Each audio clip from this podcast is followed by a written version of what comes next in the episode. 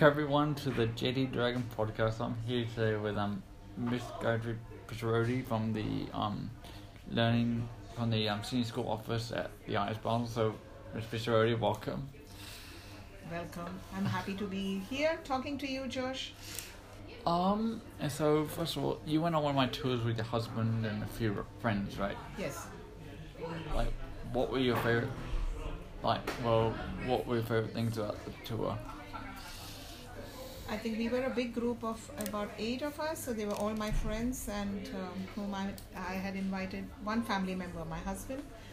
We thoroughly enjoyed your tour because you are very enthusiastic, you have a lot of information, and there are these nuggets of information which even someone like us, we have been here for over 15 years, we still didn't know, and which you captured it in your tour. Oh. And you remember those little fun facts you would bring out? Yeah. Yeah, so that I think was for us the favorite thing of the tour, to hear what you have to say as the fun fact. Oh. What we really, really liked was the little museum you showed us. Oh, walking down the steps and that was really something which we had not seen. Maybe we had seen it before, but we never paid attention to it.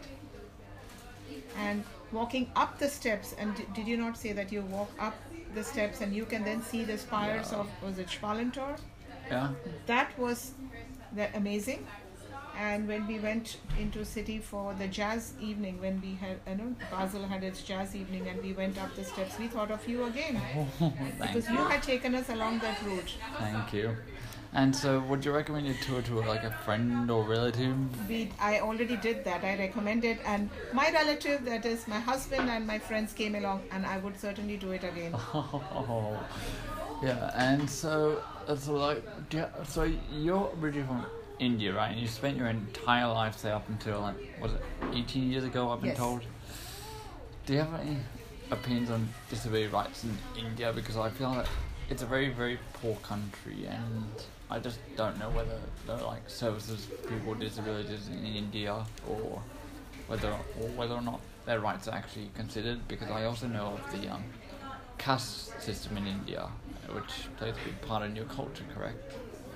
That's right. But just to let you know, it's not a very, very poor country. India has its poor pockets. But the cities, especially if you see Bombay or Mumbai, it is the financial capital of the country in a way. There's a lot of money. So what happens in India is you see the juxtaposition of rich and poor. You have the very rich and you have the very poor, and you have the people in between. The caste system is integral to some parts of the society. Yes, it certainly does. And it's probably more in the villages than in the cities. None of that, but the caste system or the class system, which is also very much prevalent in India, has much to do with the disability rights, because that's something which really needs to be developed in the whole country.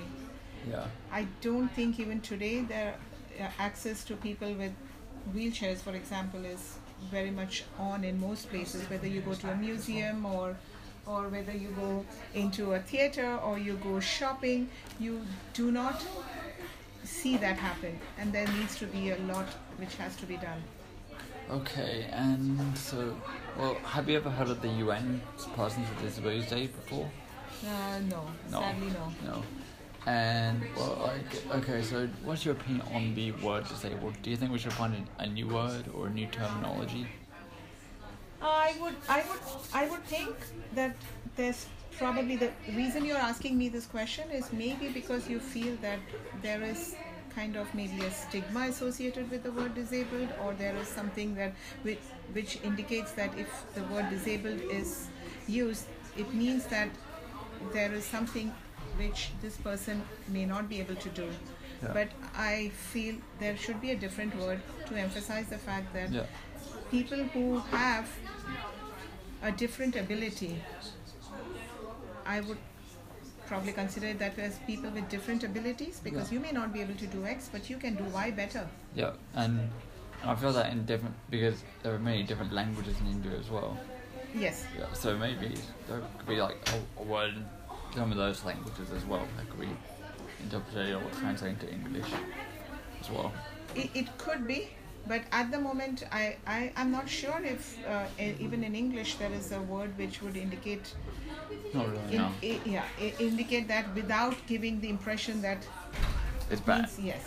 Yeah, and so is it better from your perspective to have people with disabilities participating in society, and if so, then what could they bring? Definitely. I would definitely think that everybody should have the equal opportunity to participate in everything in the society. Yeah. And just because you are not able to run as fast as the next person doesn't make you less able to do something else. Yeah. And well, okay, so what's your opinion, me as a tour guide or just as a student in general, a member of our community? I think that you're a very intelligent young man. You have a very good sense of humor, and when you start on a project, you persevere through it and you complete it and you do it very well. Yeah. And that is really very, I mean, I shouldn't say that's really great. Everybody does it or is expected to do it, and you really accomplish that. Yeah. And that makes me very happy because I was part of the tour. Oh, well, thank you. And I'm also, well, I was going to interview her, but I was actually thinking of having Tarini on board because I really liked doing it. I really enjoyed doing MUN with her, and she's like very intelligent. Oh, thank you very much. That's very kind of you. Thank you, Mr. Fisherie. Thank you. Thank you, Josh. Anyway.